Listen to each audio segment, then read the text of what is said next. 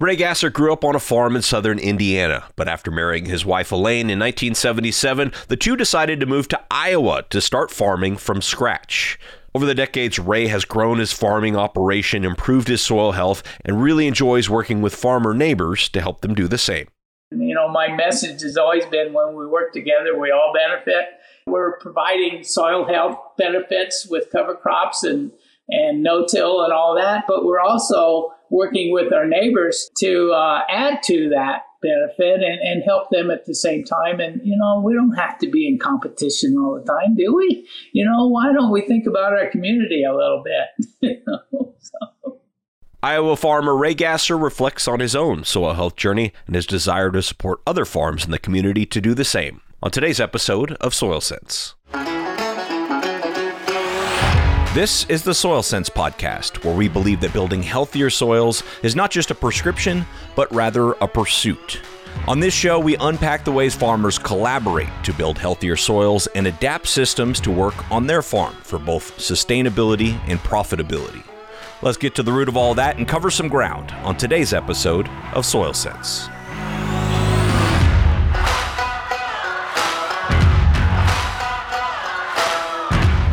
Hey there, thanks for tuning in to another episode of Soil Sense. I'm one of your hosts, Tim Hammerich. Joining me, of course, is my co host, Dr. Abby Wick, and we're sitting down with Iowa farmer Ray Gaesser. Ray and his family farm in the southwest part of the state near Corning, Iowa. He originally grew up on a small farm in southern Indiana and said he visited Iowa for the Farm Progress Show one year and really never wanted to leave. So that's where he and his wife moved when they had the chance to start their farming careers. Ray shares today about his adoption of soil health building practices like no till and cover crops, what he did to survive some tough economic times, particularly in the 1980s, and how his interest in soil health is bringing new economic opportunities to his community. First, though, he shares how he fell in love with farming at a very early age. Um, grew up in, in southern Indiana and actually near Santa Claus, Indiana. Uh, it's a theme park there agri farming is all I ever wanted to do. Since I was five, that's all I ever remember I wanted to do. So grew up on a very small farm. Uh, worked for a neighbor uh, in high school and out of high school until Elaine and I were married. You know, we're looking for more opportunities than we had there. So lots of small farms there, and most everyone had an outside job, you know, to support their farm and to live on the farm. And, um, you know, that wasn't my goal and our goal. You know, we wanted to be able to derive our living full time from agriculture and farming, and uh, uh, we made it happen. And Indiana is a you know well known farming state. What led you to Iowa? So yeah, that's the real. So the in 1974, the Farm Progress Show was at Webster City in north central Iowa, and uh, three other friends and I went to the Farm Progress Show there. You know, we camped out. You know, we were young and you know on a budget, and we camped out there. Uh, I just fell in love with uh, with the soil and the people and uh, when we got back to Indiana, they said that they had to drag me the whole way across Iowa, that I left scratch marks the whole way, you know. and uh, so, uh, you know, the goal was to get back there and, and, to to be able to farm, you know, in a in a place that really was well suited for agriculture, and and uh, you know, we were lucky to find a, a pretty nice spot here in in Southwest Iowa, really in a great neighborhood, and uh, we're able to grow our family and our farm, you know, from 1977 on. And uh, we've been in that uh, five to 6,000 acres for the last 30 years. I need to talk about the 80s, you know, because we really struggled through that. We're able to pay all our bills, but for four years from 1984 until 19 89, five years, I slept with my fists like this, you know, because every year we weren't sure we were going to survive it, you know, and, and make that work. But we did. And by 1989, we had just leased a new John Deere tractor, you know, helped do some work. And uh, I was in that in the fall, and I realized that, you know what, we were going to make it During those tough years, you know, when you said you were kind of having to sleep with clenched fists all the time, uh, what allowed you to hold on to hope that it was going to turn around and was going to get better? Well, you know, we just never gave up. And, and a lot of the young people in our area did give up. And so during those tough times, their parents, their grandparents would come to us because we were young and energetic, you know, and uh, they'd say, Well, could you help us do this or that? And we would do that. And pretty soon we were renting their land. And a lot of what we farm is within five miles of our house, you know, and it's land in Adams County. And we've been farming that since the 80s because we try to treat people fair and we try to treat their land like, we would ours and, and take good care of it, you know? So that's our story and it's worked. So when did the when did the conservation practices enter into your farm? The the cover crops and I'm assuming there's no till and all those wonderful things that go with soil health. Uh, almost from the start, we'd already uh, tested no-till in Indiana with the with the fellow I was working for. You know, uh, so I had some no-till experience. But by 1979, we were already no-tilling our corn uh, and doing the tillage. You know, for the corn stalks before our soybeans for about almost 10 years we tilled our corn stalks. And by 1990 uh, we started testing no-till you know everything. And uh, by 1991 we were 100% no-till on everything we have and have been since you know. And uh, found it to work really well uh, in 2010, the uh, defining moment for us, because we thought with our no-till and all the waterways and all the terraces we had put in, that we were doing a great job, you know, keeping the soil in place, controlling erosion, those things. But we started getting four-inch rains in an hour that year. And it was uh, gut wrenching when we watched what happened because when it rains four inches in an hour, it takes all the residue that you have and it floats it away. you know, and and our land is not really hilly, but it's rolling, so it moves. You know, the the residue can move away, and we just uh, decided. Chris and I were watching it, and uh, we just decided right then that we needed to do more than what we were doing. So we started testing cover crops, and uh, had a couple hundred acres that first fall doubled it every year and and by 2018 or so we were growing you know 3000 3500 acres of cover crops in our operation. Uh, finding it a little difficult to get to 100% you know? There's you know, logistical reasons but there's also agronomic reasons for us because we're we're not real comfortable planting our corn into a green cover crop yet you know, we want to make sure it gets terminated. And so if you want to plant corn by the 20th of April, you need to have that cover crop terminated by the 10th of April. So it's pretty much brown when you plant. So that you know the growth stage and uh, and you know the ability to be out there whether it's windy or too wet or whatever it is makes it difficult for us to do 2,500 or 3,000 acres, but we consistently do about 1,000 acres of cover crops before corn. We think it's really important, would like to do more, uh, just haven't got there yet. Uh, it's, it's a process, you know. So, one of the other things that we've learned in the last seven years is that we can just spread our cover crops. We don't have to drill them we began going into our soybeans as they were starting to drop leaves and follow our sprayer tracks. And, and we have a John Deere spreader that, you know, is a high clearance spreader. We can go in there and, and reasonably well spread 100 feet. That's what our sprayer boom is. So we can stay in those sprayer tracks and not disturb the beans. So we've learned that we could do that. But uh, right after the corn combine for seven years now, uh, we just follow it with that spreader and you know we can do 150 acres an hour you know? So it's a time consuming and it's been successful every year. You know we just haven't had a failure on that. We might this year but we haven't had a failure on that. So it's worked really well for us and and we believe in it. The NRCS has come to our farm the last, uh, not this year, but two springs before to test the water infiltration of our soil you know, and and we uh, we did it on the farm right here by our house. the first test because it had 30 years history of no-till and 11 years at the time history of cover crops. And we were uh, able to demonstrate that we could absorb that one inch of water in two to three seconds, at the most seven to eight seconds, to absorb an inch of water in that soil. At the time, three years ago, we had just uh, rented a 320 right south of us that we'd been working with the neighbor a long time on, and uh, it had a history of tillage. Same soil type, half a mile away. That one inch of water took seven to 10 minutes to absorb. You know, those are the benefits that we're really seeing, you know, in long term no till and, and adding that cover crop and having those roots there in the soil and, and having that surface protection at the same time.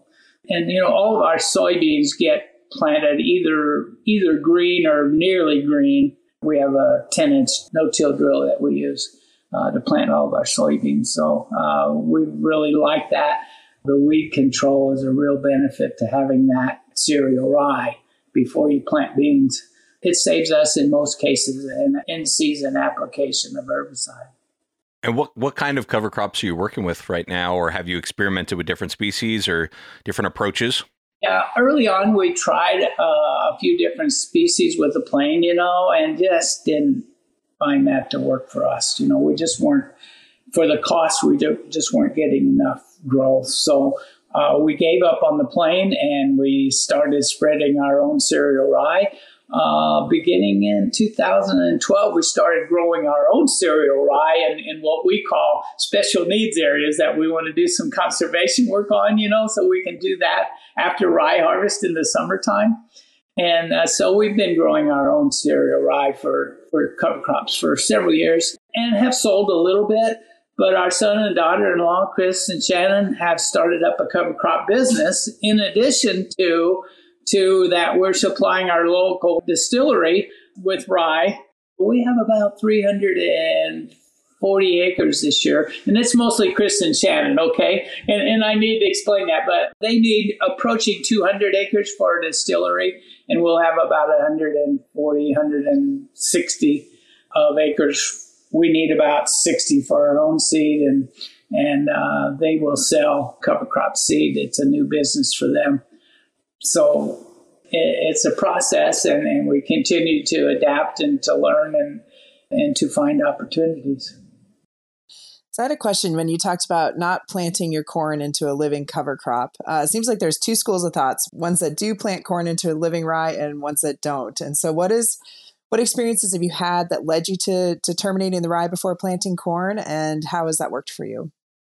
We tested planting green, okay, and and for our farm, you know, we uh, we don't use uh, in row fertilizer or anything like that, and I think that's one of the benefits to planting green. If if you can do that, uh, I think you can make it work. Uh, and you know what we have learned is that every farm is different every operation is different, you know, and every field is different. And everyone around the county, around the state, around the nation, around the globe has a way and has a practice that they found that works. And that's what what makes us so diverse in agriculture, you know, is that not every practice fits for everyone, but we do encourage people to think about it for the conservation reasons, the soil health reasons, the water quality reasons, It's important to all of us, and, and we need to, you know, protect the soil and clean the water and and invest in our next generations. Yeah. Well, I know it's probably not a fun topic to talk about this year, but but I am curious about you know cover crops when you have a drier pattern. Uh, you mentioned you know the big benefits when it's wet, but uh, you know how's everything faring when it's dry like this year? Yeah, for us, we've had great luck with it. We had you know uh, we were planting into good moisture. April, we had pretty much normal rain, it's about four inches, but May we had two, which is half a normal or a little less than half. June so far until today, we've had about 40% of normal, about 1.6 inches in June. But but at planting, we we tend to plant deeper than a lot of people, you know, and I think that's one of our successes is that we make sure we get it into moisture. And And we are aware of, of uh, letting our cover crops grow too long sometimes, you know, and try to look at the, the weather forecast. And we like to let our cereal rye grow between knee high and maybe waist high at the most, but at least knee high. And boy, it works terrifically to plant beans into that for us, you know, with the single disc opener and no till drill. Our stands are just excellent and are, as I said, weed control is a real benefit and, and uh, protecting the soil is another one. And do you do you plant cover crops every fall, or do you look at the weather patterns? If it's been dry all year and it's dry in the fall, do you still plant cover crops, or do you say not this year? We're gonna we're gonna wait till next. Oh, it's a practice that we uh, I don't see us changing that because we just see so many benefits to it. You know, when you grew up where I did, where the soil was clay and not very good, you know, when you come to this spot where we have uh, feet of good black topsoil that we want to protect you know that's important to to me and us and uh, I, I don't see us changing you know last year was my last full-time year of farming Elaine and I are still doing farming about 500 acres right here around the house because I couldn't go a cold turkey, you know. and and you know the agreement was with Chris and now Shannon that you know we would be 50-50 part when we grew at five percent a year until we were 50-50 partners. We did that for 50-50 for four or five years now. When I turned 70, that was the goal that I would slow down. And Elaine retired five years ago because she was our office manager. And Chris and Shannon took over all of that too, you know, the last five years ago. So, you know, they, they knew the business, they knew how, to, you know, the financial side of it. And I think they and we have done a good job of integrating that next generation. And we're pretty, that's one of the real things we're proud of.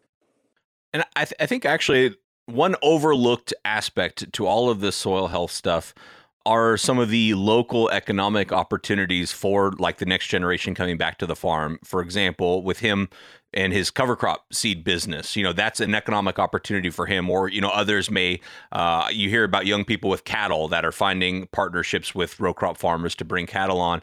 Can you talk about that a little bit? It just seems like not only is this a way to make farming more fun and interesting and dynamic, but also there creates some economic opportunities for the next generation as well.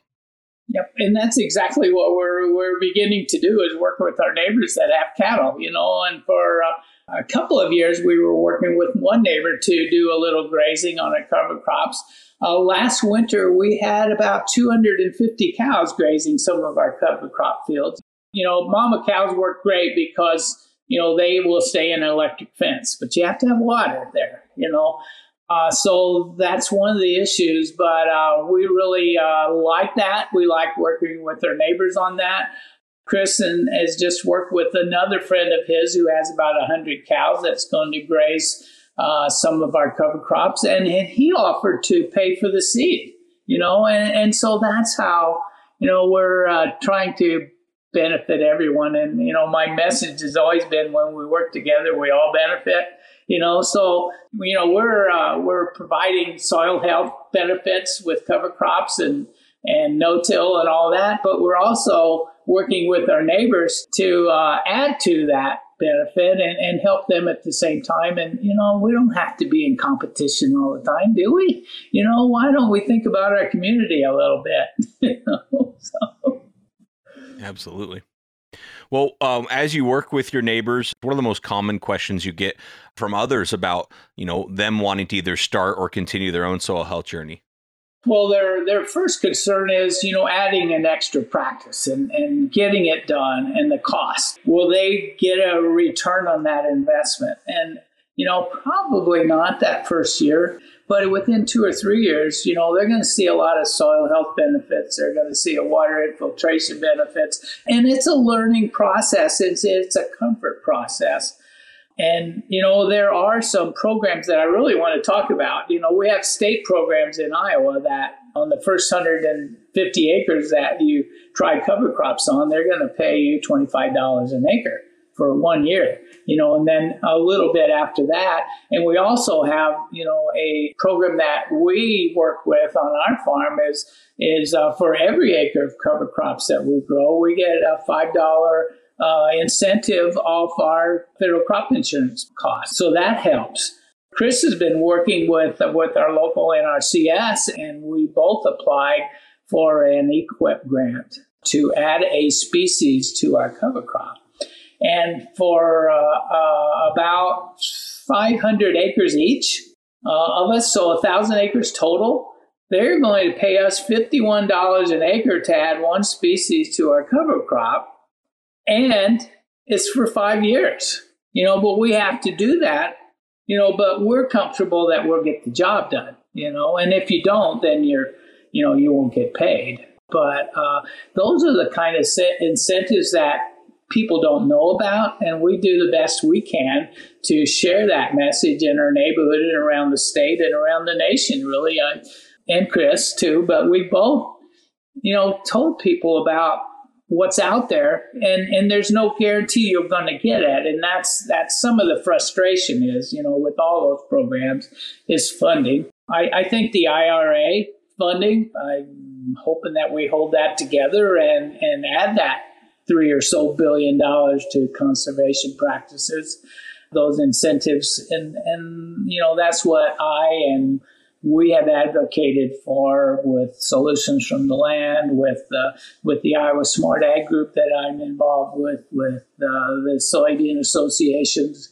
all those things. We we talk about, you know, let, let's find some incentives to get people to to try these things. And, and, and one of Chris's frustrations and, and mine too is people will try, you know, this for one year and say, oh, they don't want to put the effort in, or they'll just say, oh, it didn't work. And Chris says, well, did you really give it a fair test? And, you know, did you really give it a try? And so, you know, I would encourage people to not give up on it right away and don't say, I'm just going to take the money for one year. You know, don't do it on a large scale, but try it at a scale that you could test and, and prove it up for what you do and find practices that benefit your farm and your neighborhood and your soil. So, for those growing corn and soybean in, in your area or other areas in the Corn Belt, do you recommend that they start using cover crops and by interseeding corn and going to soybean or by, by flying it on into soybean and going to corn? I, I would recommend that they uh, plant the the cereal rye, which is the, the easiest and the most durable and after corn harvest and before if they want to go into a growing crop and get it established a little more quickly.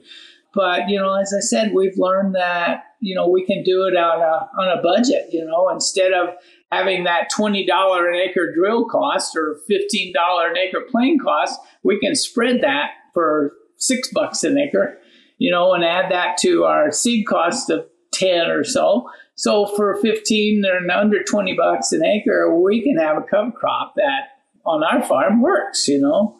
We have to find ways to make it economical and provide those incentives, I think, to get people to try it. Well, I wonder what what questions, Ray, are you asking yourself right now as you think about your own soil and your own soil health? Uh, what questions are you asking, you know, yourself or, or perhaps your family about, you know, kind of what's next in your own soil health journey?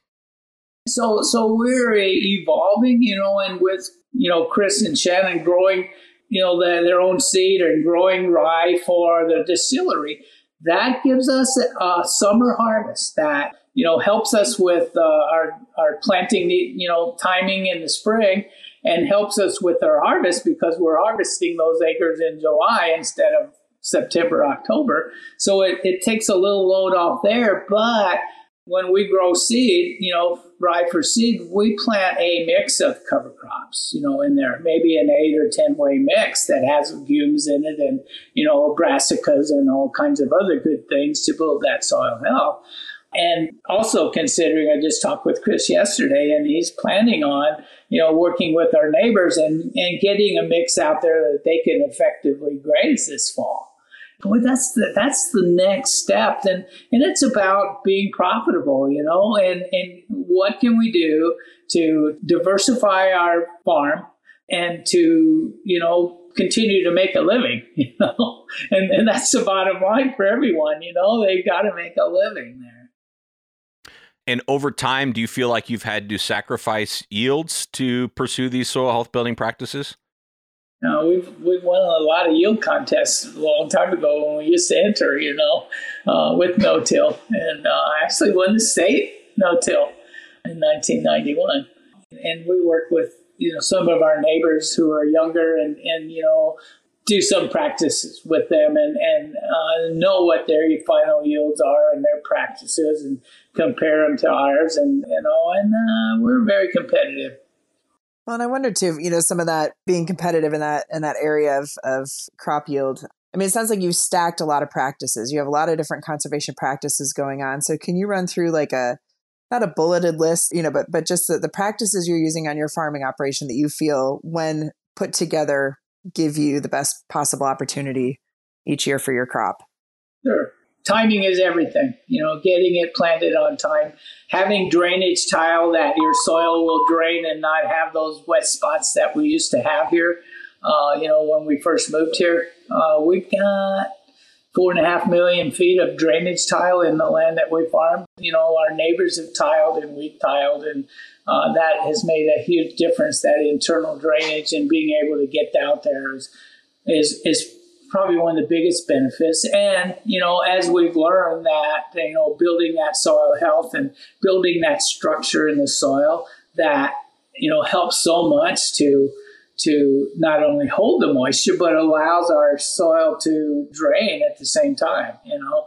Uh, so it's uh, it's a real benefit. We don't make tracks that even in a wet harvest you know? Our soil is, is got structure to it and we can go out there with our combines when uh, 40 years ago when you had tillage, you could be out there at all, you know, and, and we're not making tracks because we have, you know, that that surface protection, we have the roots in the soil, and we have that structure in the soil that, that carries us, but it's not compacted, you know, so I, I think the, the water infiltration test is the greatest example uh, about compaction and water holding capacity and being able to get out there because you know the mindset 40 or 50 years ago was that you needed to till it to loosen the soil up and you know what we've learned that's the worst thing we can do so well, right to wrap up here a little bit, let, let's just uh, give you the floor to anything that either we didn't discuss or that you want to emphasize. Any message you'd have to other farmers out there that are curious or interested in soil health. Yeah, any message you want to share? Well, uh, so many of the uh, organizations that I've been involved with over the years, you know, whether it's starting out with Iowa, you know, locally with economic development or Iowa Soybean Association 20 some years ago, uh, you know, it's about uh, interacting with people and having a conversation and learning what's working for them. And I've got to do this not only locally, but statewide, nationally, and globally, you know. And I've seen agriculture all over the world, and, you know, I've learned a little bit from every place I've been. So volunteering is a great thing, you know, and, and take advantage of that if you can. Uh, learn from other people, be open minded about what's going on, and, and, you know, maybe try something different, you know, every year. Not at a large scale, but just a little bit to see if it's going to work, you know, and if it works, then you grow from there. Love that advice and capturing some of the community aspects to building healthier soils. Definitely some time honored wisdom there from Ray Gaesser. Thank you so much to Ray for being on the show today. Now, before we close, I'd like to thank the Soy Checkoff for sponsoring this Farmers for Soil Health series of the Soil Sense podcast. This show is produced by Dr. Abby Wick, Dr. Olivia Cayuette, and myself, with support from the United Soybean Board, the University of Missouri Center for Regenerative Agriculture, and the Soil Health Institute. If you're at all interested in what soil health looks like in practice and on the farm, I highly suggest you subscribe and follow this show on your favorite podcast app, listen to some previous episodes, and leave us a rating and review on either Apple Podcasts or Spotify. You might also want to check out the Farmers for Soil Health website at farmersforsoilhealth.com. We'll put it all in the show notes. Until next time, stay curious, keep collaborating, and don't forget to take a minute to stop and smell the soil. Have a good one.